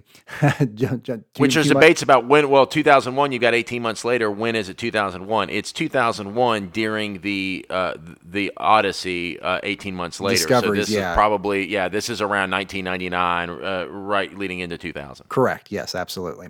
Um, so uh, yeah, I had to, any any the scene with the monolith uh, deserves at least an honorable mention. So, um, all right, moving on to our best lines. Uh, why don't you pick things up with your runner up for best line? My runner-up is uh, Just what do you think you're doing, Dave? I, I had that as an honorable mention. Yeah. and it's the first time that once Bowman gets back in the ship that Hal tries to converse with him after he said, "I don't see any point in this conversation continuing." Once he's when he's outside and he thinks he's gotten rid of, he's disposed of Bowman. He doesn't have to worry about him. Well, once Bowman finds a way in, that's the first thing he says to him. Yeah, uh, and a lot of my you know winners and uh, you know for best line and runner up honorable mentions, they all kind of circulate around that scene. The the scene, yeah, Yeah. yeah. It really is, and and and mine's the near the end when Hal uh, talks about his birthday essentially, and uh, his uh, creator or instructor asks him to sing Daisy, and he asks Dave if he'd like to sing it for for him, and you know Dave obliges, and then he sings the song. Uh, just the way that that's cut in, and just you know, you know it's the end. Uh, had, had to include that as a runner-up. One of the first IBM computers sung the song Daisy, which is where they got that from. Ah, okay. I did, I was wondering. I, I felt like it had to have some real. yeah, and Hal's connection. name H A L I B M. There- Ah, That's the connection. Yeah, That's where it comes yeah, from. Of course. Yeah, they're uh, one letter off. H to I, A to B, Yep. L to M. Yep. Yeah, makes sense. Yeah, it's right there. Uh, and then uh, the winner, which if we don't match up on the winner, Warren, I'm flying to L.A. and beating your ass. So what was your winner? Open the pod bay doors, Hal. I'm sorry, Dave. I'm afraid I can't do that. Yeah, you gotta have that as the Yeah, winner, of course. Yeah, you got to It's more of an exchange. I mean, it's definitely Bowman saying the line, but the follow up is just oh, hits you in the gut, as, and it fucking does Bowman. Well, the follow up is like, my winner. Was, was the open the pod bay doors your winner, or was the follow up, or is the whole exchange? Open the pod bay doors. That's the most iconic line from the movie. Yeah, I have to. no. I mean, no, I mean Warren, the fucking. Oh my god, I'm booking the next flight to LA and I'm beating your ass. No, the most iconic line is "I'm sorry, Dave. I'm afraid I can't do that." What are you talking about? Come on. Uh, pod bay doors, man. I'm going with that one. That's my winner. Oh my and uh, th- so we didn't match up. I thought we did. Well, you know the old expression. Did we just become best friends? Nope. Oh Lord. And you know the pod bay doors. Uh, Steve Jobs' iPod came from that phrase. iPod. Okay, uh, of course, yeah, makes sense. But no, ah, geez, Louise, you're just anti Hal, man. You didn't have him as the MVP. You didn't want Nah, to use his yeah. line as the winner. Gee, ah, Fuck him, man. that's true. T one fair. thousand. Uh, the only honorable mention that I had was uh, when, uh, you know, after the just what do you think you're doing, Dave? Uh, Hal says, Stop, Dave. Will you stop, Dave? Stop, Dave. I'm afraid. The closest thing to him begging. Yeah. yeah, just the robotic the way he keeps saying the stop and and and the varied but robotic way. I almost feel uh, like maybe Star Wars or Lucas borrowed from this. It's when Doctor Poole says to Bowman, I've got a bad feeling about him. Yeah. Star Wars there, and uh, I got a bad feeling about this." And, and to say that know. George Lucas nine years later wouldn't have been influenced at all by Kubrick. Oh, is- he absolutely fucking yes. was. Yeah, absolutely. Absolutely. So when you hear that, yeah, and the fact that it's made a you know its appearance in every Star Wars film, you have to raise an eyebrow and be like, that's an homage to 2001. It's got to be. or it's a hell of a coincidence. Yeah, not a lot of audible mentions. That was my only one. Yeah, again, visual film, vis- you know that that was the, by design. So um, the, the the the the dialogue that's there is great, but there's not a lot of it. Moving on to Judge Bob's recasting court, where Warren and I recast the film with today's stars. All rise for the Honorable Judge Bob presiding. Gentlemen, you may be seated. Recasting court is now in session. Counselors, I look forward to hearing your arguments. First on the docket today is for the character of Heywood Floyd. We're going to hear an argument for Matthew Rhys and Benedict Cumberbatch. I'd like to hear an argument for Benedict Cumberbatch to start things off. Well, when you think of the character of Heywood Floyd, uh, you know, in, going into the movie, you feel like he's going to be a more of a, of a main character. So you, you almost want an actor that can bring that type of feel to it, but also one that has the uh, prestige, the, uh, I guess, the, um, the, the the type of person that would stand up in front of a group of scientists and be in the know like even when he sits down with the the, the group of russians and like he's in like a top secret type of level uh, but at the same time he has the warmth of a family man that can talk on the screen to his daughter so i just felt like benedict cumberbatch perfect fit for the role but at the, at the same time though you you expect to be kind of a he kind of feels like a main character even though he's not and he could carry it uh, easily hmm. And Warren with Matthew Rhys. Matthew Rhys, the movie. Okay, this character is the most important sci- scientist. That's why he's sent to the moon, and the movie opens with this character. So it's pivotal that you get the casting right because the audience is going to be introduced to this movie, the tone of the movie, really getting invested in what's happening based on the performance of this actor. So it's if you don't get this right, people aren't going to be riding the journey of the film to even get to, uh, to to the discovery and to eventually to the mission to Jupiter. So Matthew Rhys, he would be perfect in, in, in carrying the load early on in the film and getting the audience invested. I do like Matthew. Is it Reese or Rise? I, I never say his name right. Reese. from yeah, Reese. Okay, from, from the Americans. He's in uh, I think a new show on HBO, Perry Mason. I, I really do love that choice, but when I just don't feel like you, you know your, your, your thinking is right, Warren, as far as making that connection. And I feel you know Matthew Rhys great, but it would. I don't think he's the right for this particular role in the way that Benedict Cumberbatch would be to hook in the audience early on. I mean, Benedict Cumberbatch. I didn't think of him. He's going in a different direct. I mean, they're they're, they're not cut from the same cloth at all. I mean, it, it's they would both do a good job, but in a different way. I think Benedict Cumberbatch portrays that intelligence maybe a little bit more non-verbally, but particularly the scene where uh, that character, uh, Dr. Floyd, is speaking to his daughter on the video conference call. I, I, just feel like Matthew would bring the humanity in, in all the, the spectrums of the character that would be required in just the brief time that the audience is with him. Warren, I think that you made some really, really strong arguments in there. But one of the things that you mentioned specific to how this is kind of you assume to be the main character of it, I could almost see the name over the uh, the movie as far as that goes as well. I feel like your argument almost backed up Phil's casting. Benedict Cumberbatch takes this one. Well, I'm surprised you would do that because this is a movie with not there's no stars in this movie. Uh, so if Agreed. you look at cast of TV stars, and not movie stars, Benedict's star shines. I mean, they're both big actors, but I, I just Benedict's a bigger star, and I don't know if that's quite what is in, uh, appropriate for this this casting of the character. All right, next up on the docket, we're going to hear an argument for HAL 9000. Joaquin Phoenix versus Sigourney Weaver. I'd like to hear the argument for Sigourney Weaver first.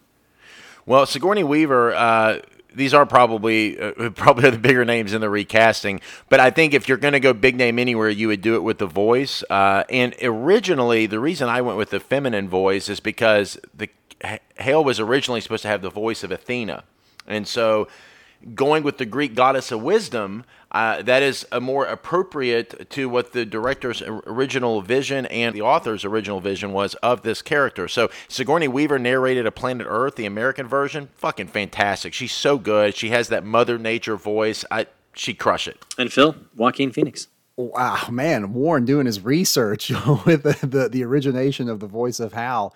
Uh, I, I guess I was going for um, thinking of an actor, and it was tough to, to pick an mm-hmm. actor or actress that could nail HAL 9000 in the way that uh, Douglas Rain did.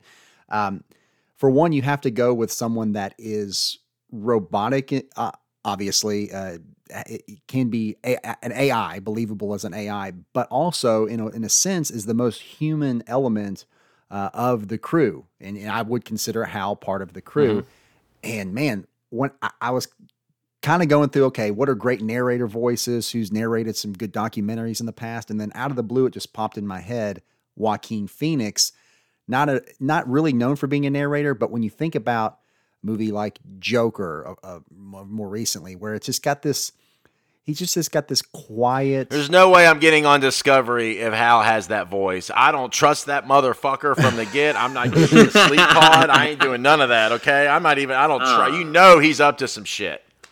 Sigourney Weaver, I'm coming right in. I'm gonna curl up, take me a nap, make me some space food. I'm on board. but he does have that almost disarming quality of a voice. It's very soothing, very relaxing. but the Joker? No. no, not as Joker, but you know, even even as uh, Arthur uh, in the movie Joker, it just it's not menacing right away. It's it does it is kind of subdued and inviting, but there's that underlying level of menace that's there that you would get with Yeah. with Joaquin.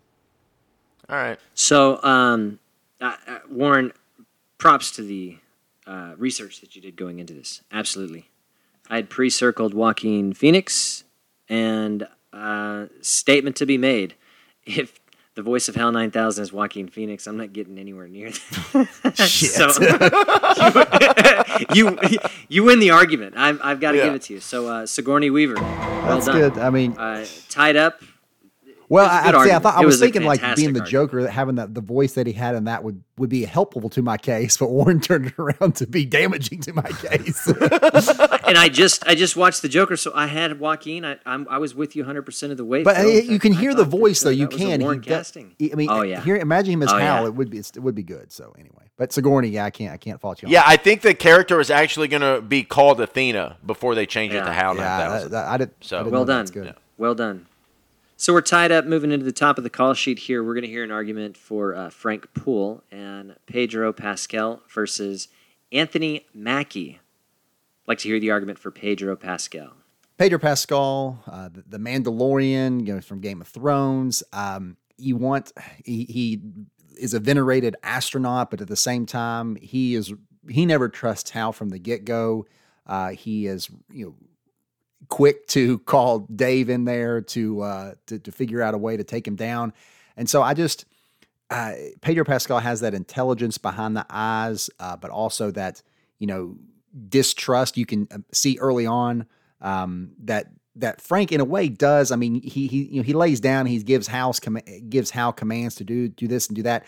It's just someone who is feels like he's smarter than the computer.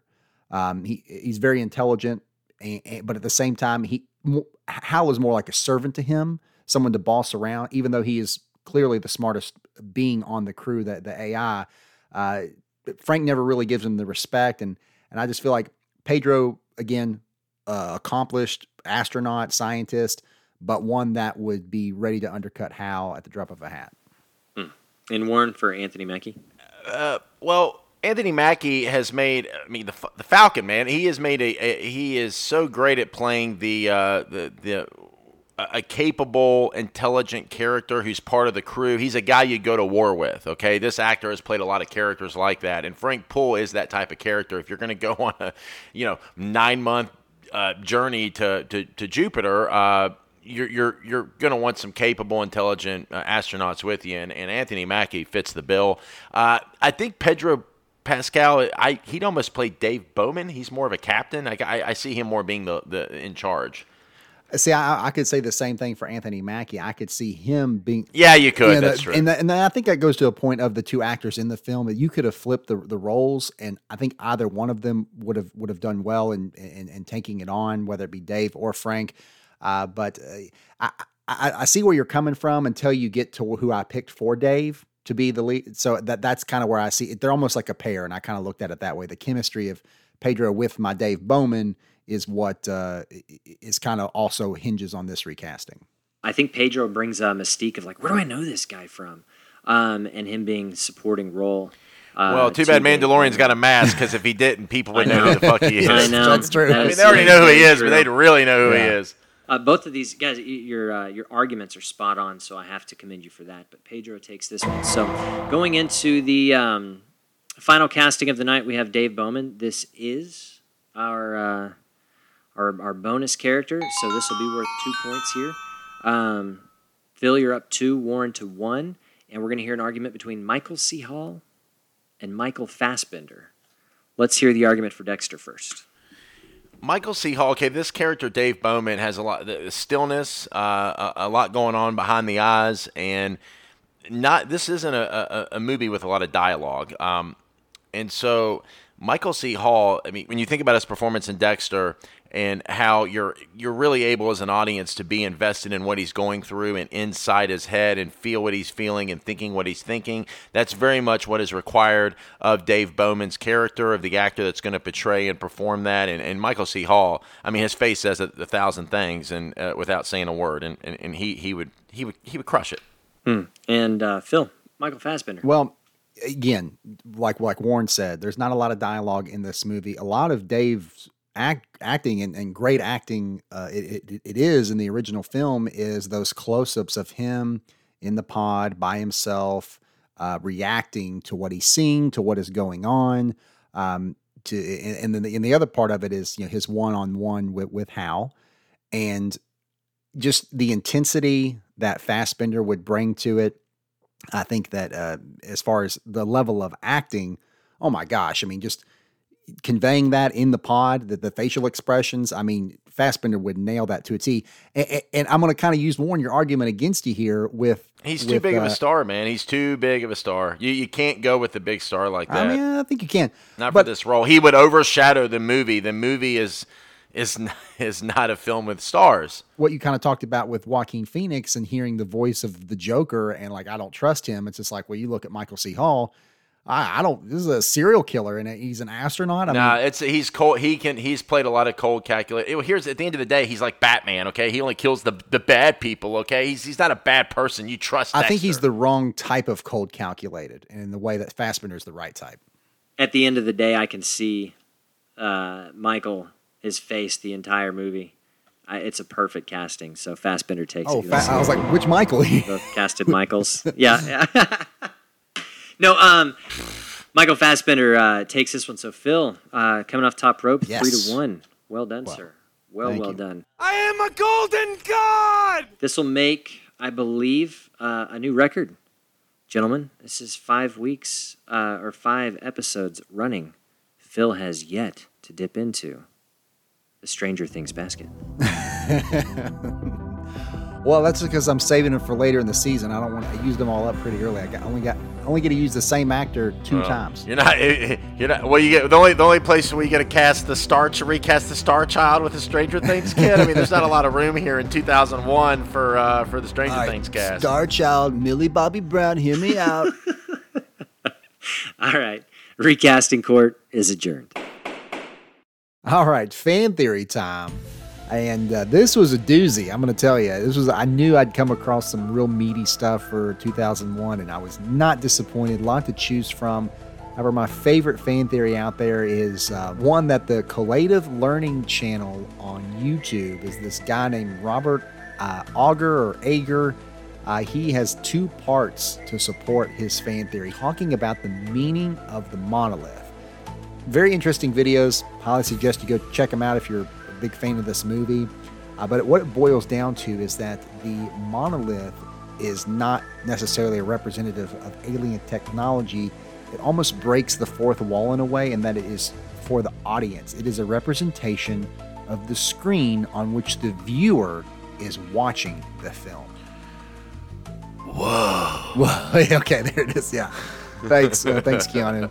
Uh, but yeah, I had to wrap my mind around that. Uh, I feel like I need to get stoned to listen to this one. Uh, this is uh, uh, Well, okay. I mean, so Kubrick again. he's- so- so you're going to the astral plane here. That's some pretty uh, hippie shit, man. well, Kubrick designed the monolith. It was originally a tetrahedral pyramid. In the books, uh, he stepped away from that, and whether it be for uh, photographic or you know, filming reasons, or whatever, where whether he you know, Kubrick, the master of subtext, um, you know, hello, The Shining, anyone, um, whether it was by design um, to to speak to the audience directly as a filmmaker, think about the shape and the appearance of the monolith. It is a rectangular, although upright, a rectangular black, you know, monolith. It'd be a big pillar essentially.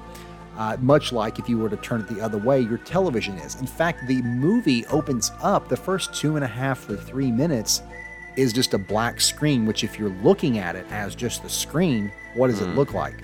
The monolith. It's getting ready mm. to deliver the information into your brain.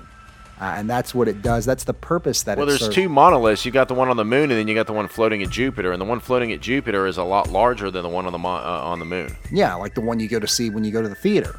It's bigger than the one yeah. you got at your home.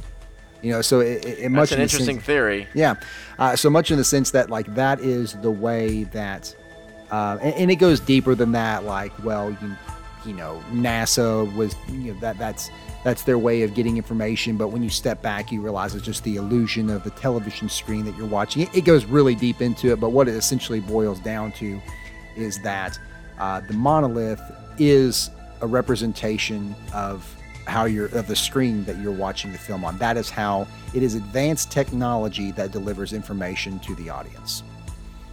Mm. It's, I mean, like I said, man, you went to the asteroid plane on this one. uh, I, have bought some of your fan theories. I, I think that one's a little uh, too out there, man. That's, yeah, uh, yeah. Uh, it's, it's, uh, that one's reaching. Well, you never know with Kubrick. I mean, you'd, you'd have to, you know, be able to read his mind to, to, to, know one way or the other. But I wouldn't put it past him. It's Stanley Kubrick. Come on, he has to have the deeper meaning is is plausible to be there. Mm. Okay.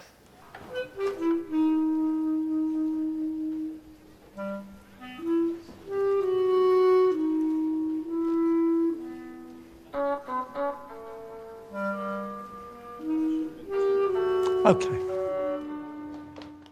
And we'll close out the episode discussing the legacy of 2001 A Space Odyssey. This is considered, as I said earlier, Stanley Kubrick's masterpiece, his magnum opus, widely considered one of the greatest and most influential films ever made, and certainly is the greatest science fiction movie ever made. Well, greatest in the sense that it completely and utterly shifted the genre. This, I mean, sci fi went from B movie to esteemed cinema after this film came out. I mean, this was a film generation's big bang. It was groundbreaking and it opened the market for science fiction films. I mean, this reshaped space movies forever. Uh, and it's impacted a lot of filmmakers. I mean, Ridley Scott has famously said that he's seen it 19 times. Uh, it's a majestic masterpiece, uh, quote is what he said. Other directors uh, have, have, have, praised Kubrick's work in the movie Spielberg, Lucas, Sydney Pollack, among others. Christopher Nolan. Um, yeah, uh, of course. Michael Mann. Uh, Michael Mann said every image feels like a thousand years of research is behind it. It's more of an experience uh, than a drama. I mean, it's more of a potion than a movie. It's hard to uh, explain this movie or sum it all up in, in, in with a phrase, but uh, there's just all these things that are beyond human understanding, and, and this film is a remarkable achievement in, in, tackling those topics. Well, I mean, look at the films that we we get nowadays. You know, whether it be an Ad Astra, Blade Runner, Blade Runner 2049, which of course you know came later, Interstellar, Close Encounters. That I mean, pretty much every single decade afterwards were films that were inspired by 2001 due to filmmakers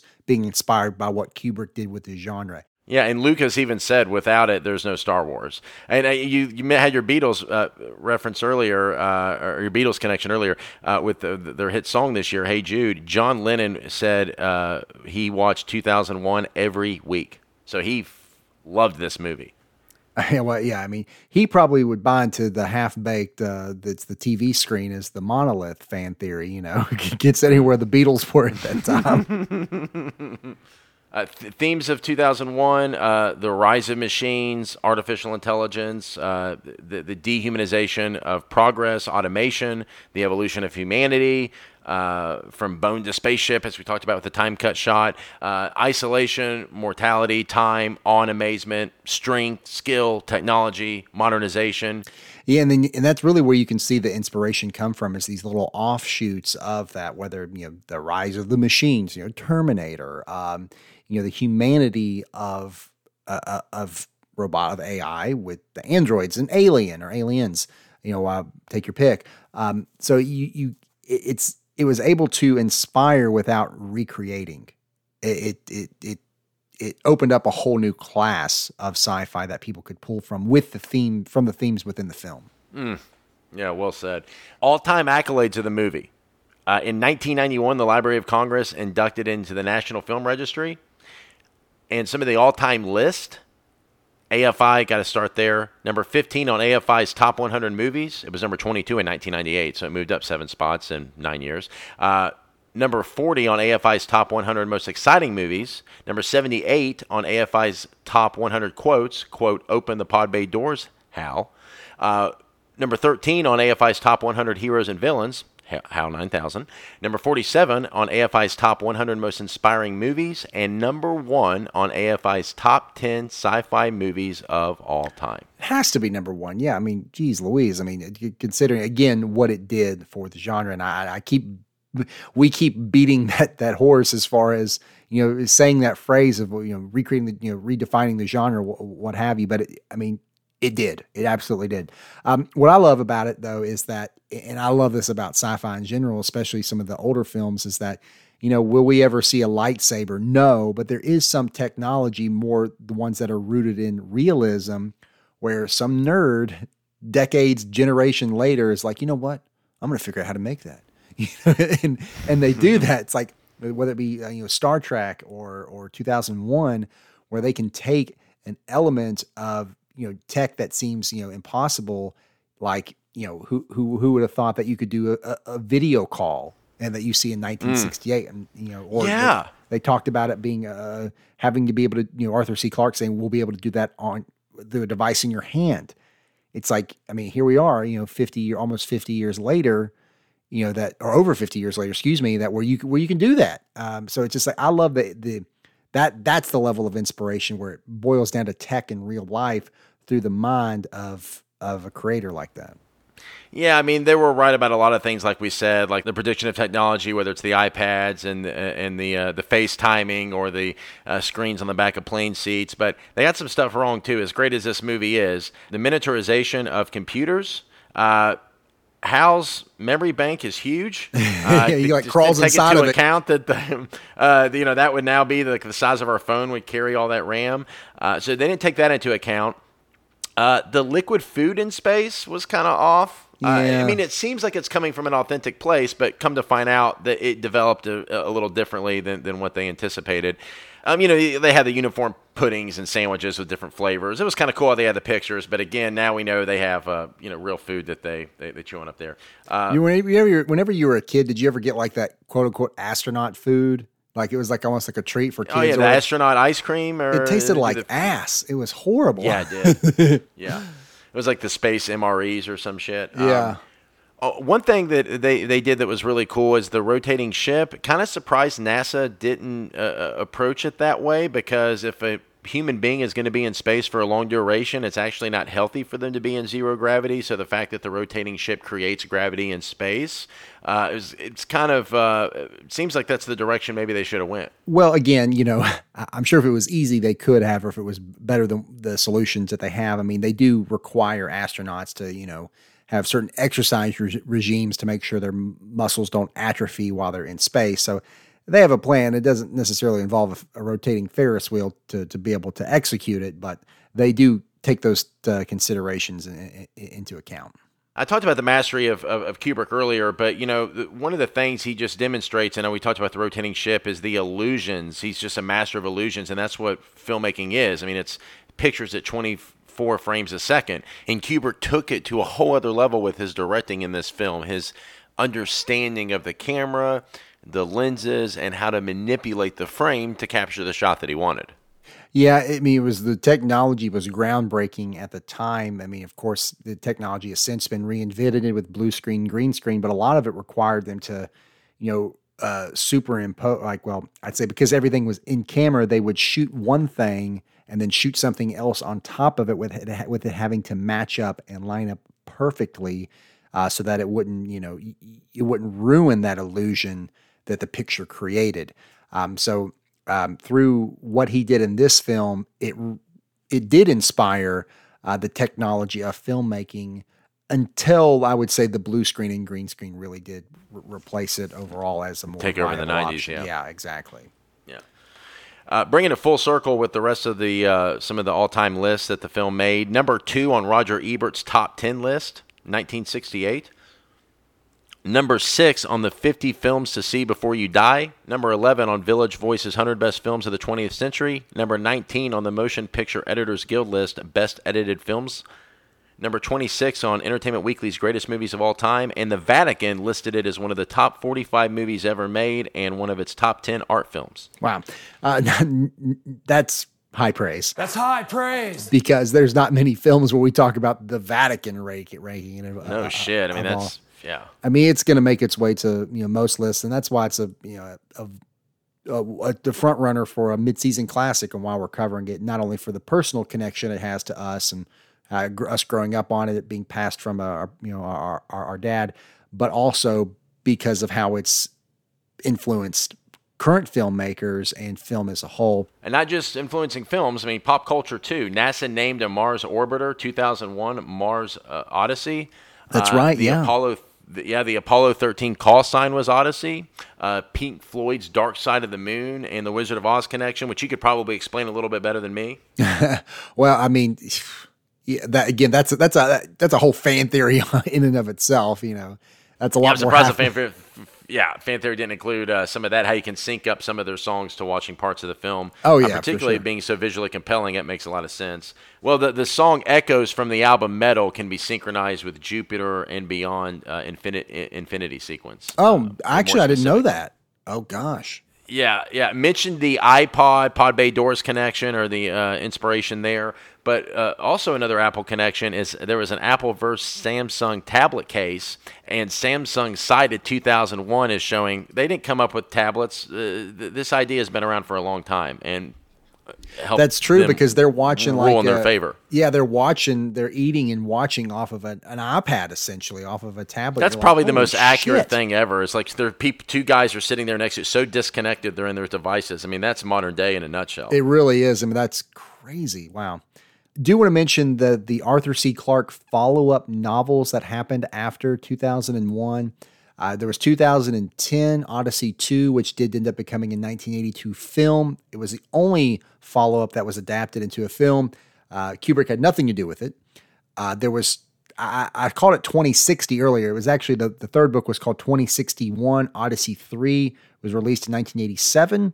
And then 3001, the final Odyssey, was released as a book in 1997. And it, it I actually read that book. It followed Frank Poole, believe it or not. He had been freeze dried in space after Hal disconnected him. He floated through space and his body was found a thousand years later in the Kuiper Belt and he was brought back to Earth. He ends up, uh, yeah, at this point, you know, AI has advanced so much that um, there is a version of Hal called Halman, and it is a mixture of Hal and Dave Bowman's uh, um, psyches, their their personalities into one. It's called Halman, and he's like friends with them in the book. It's crazy, but anyway, yeah, that was the last Whoa. book. Yeah, I know it's it's it's a trip. Uh, but yeah, so That's was- the 3001, the final Odyssey, right? Correct. Yes. And he ends up going against like the machines, and it's it's a whole whole thing. But yeah, uh, And then, needless to say, there was uh, uh, d- the three sequel novels, 2061 Odyssey 3 and 3001 The Final Odyssey, were not adapted into feature films. this is pretty much unfilmable. At least three thousand one. Yeah, It's great. Uh, the the one sequel film, 2010, the year we make contact, uh, Kubrick had no involvement. Uh, I watched this movie in preparation for the podcast. Uh, man, it's it's got some big names in it: John Lithgow, uh, Helen Mirren, um, Roy uh, Scheider Roy, is in uh, it. Roy Scheider from Jaws. Uh, uh, he's the lead. He plays uh, Um, Doctor Floyd, right? yeah, yeah, he plays William Sylvester's role. Uh, in the, the storyline, I kind of give you the basics real quick. We don't want to deviate to, to this podcast is not about 2010, but uh, it, it's uh, the storyline is uh, the United States and USSR have a joint space operation to, to go find out what happened to Discovery nine years later in 2010. Uh, while they're in space traveling to uh, Jupiter, um, the U.S. Uh, and Soviet relationships uh, soured during the Cold War, or I guess, well, the movie was made during the Cold War, obviously in the future, but the movie's playing on the sour Sure. relationships of the Yeah, United yeah, States and the. Russians. While they're in the middle of the mission, the relationship sour. So now there's a division between the American astronauts and the Russian astronauts, and there's that drama there. They finally overcome it, and at the end of the day, I'm just going to tell you the ending to 2010. Jupiter explodes, and there are there are two suns now on Earth. There's a smaller sun where Jupiter was, and now we have our still have our sun. And the two suns is a it's like a renewed lease for us for humanity on this planet. It's the higher intelligence, God or artificial intelligence, uh, communicating to us like, don't fuck this up. And, and, because more or less they were showing they weren't satisfied with our tensions with each other to live in peace. And that's what mm. the hmm. second son was termed. It really deviates, I think, from the film and, and where the first film mystified the story. It, it was better left alone. I, I didn't really like uh, the third act of this at all. Uh, needless to say. Yeah, it sounds not great. I'm I'm going to be honest. I'm glad you went ahead and told me and spoil. I don't even care you spoiled the ending because it sounds like butt, and I'll never watch it. No so. one's going to watch it. Yeah. But you know what's shocking is we as a society stopped space travel. I mean, even back in '68 when the movie came out, or it's like when we hit the '80s, we just shut it down. Uh, you just I'm sure people back in the '60s assumed in 2020 we would be fucking way. Again, it's just the, the, distances. It's manned space travel, and we still send you know uh, the probes and you know rovers out to, to discover. But it's just more so that the time that it takes to get somewhere. It's you know, space is big, and it takes a long time to get to places. It doesn't take nine months to get to Jupiter. I'll tell you that much. Uh, uh, 1,501 connections in pop culture and other media. A lot of spoofs and parodies, as you can imagine. I'll just name a few Catch 22, The Jerk, Zoolander, Happy Feet, Weird Science, Galaxy Quest, nice. fucking Spaceballs. Yeah. Clueless, and about a dozen Simpson spoofs. of course. Homer, no! Yeah, I'm gonna enjoy this. Don't take out my British charm unit. Without that, I'm nothing but a boorish American clod. Yeah? Eh, thanks a lot, asswipe. I could have kicked your butt from here to Albuquerque, you fat slime bucket.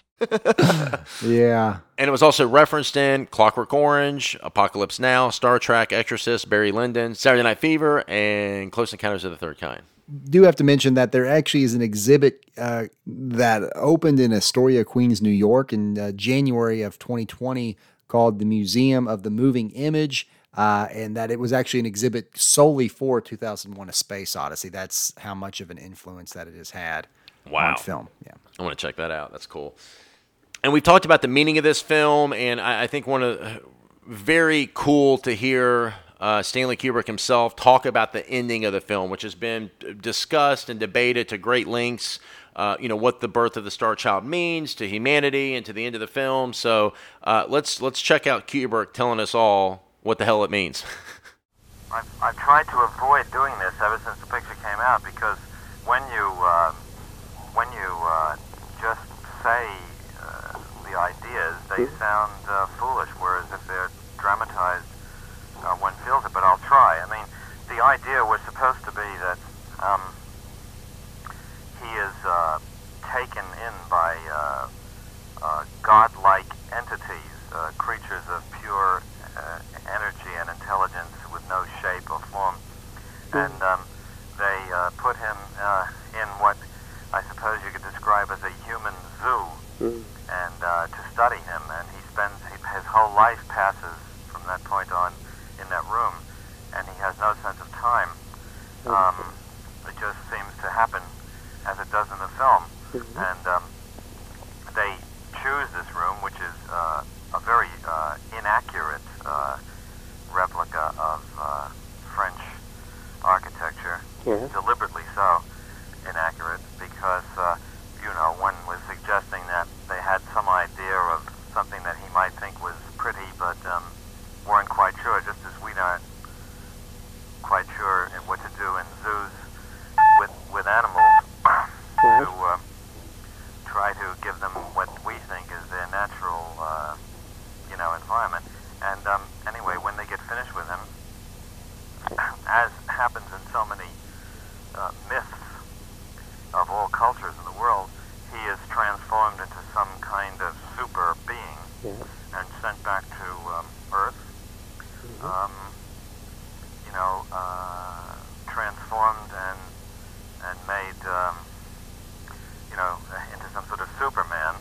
uh, and we not we have to only guess what happens when he goes back.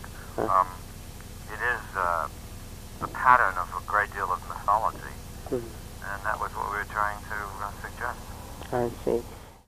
Wow, I didn't realize uh, Superman uh, gets a uh, maybe not a direct mention, but maybe uh, a, a derivative or uh, uh, of that idea. But it's still cool to hear him say that. Yeah, I think Superman, you know, back in the you know, meant something different back then, but it is more saying uh, uh, above, uh, you know, normal human being. Uh, but it was I. That's great to hear the zoo analogy that Kubrick made off of that because I, I never.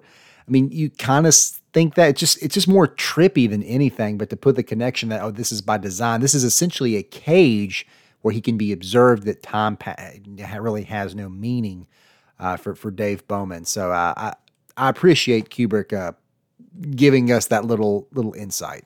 Yeah, I mean, there's we've talked about how some filmmakers don't want you to know something because they don't want you to know, and I've always cited Quentin Tarantino scripts with that. Whether it's the the scar on uh, Aldo Raine's neck, or did Cliff Booth really kill his wife, or did he or did he mean to do it, or was it an accident? But you know, this is a circumstance where the director comes out, explains it to us, and uh, you know, he even said he avoided doing that. So interesting, he finally did choose to do it. I mean, this is what in the '80s, so it's like 10, 15 years later. But uh, very cool. I apologize for the audio quality, not the best, but given how old it is, eh, it's uh, it's uh, best get over it. I think the message is more important. And Roger Ebert of the Chicago Sun Times summed it up best when he said, quote, Only a few films are transcendent and work upon our minds and imaginations like music or prayer or a vast belittling landscape. Alone among science fiction movies, 2001 is not concerned with thrilling us, but with inspiring our awe, unquote. That is going to do it for this episode of Replay Value. Thank you so much for listening. Please be sure to subscribe to the podcast. And if you love what you hear, take the time to rate, review, and share with a friend. You can follow us on Twitter at Replay Value Pod.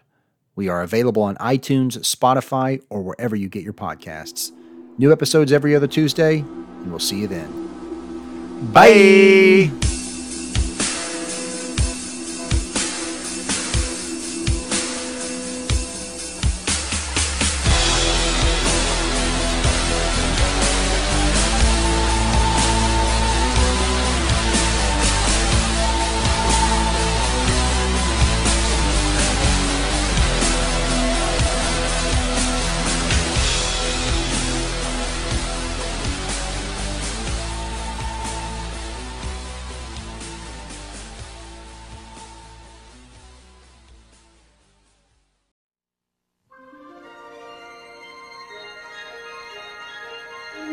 Has been a Waldo Pickles production.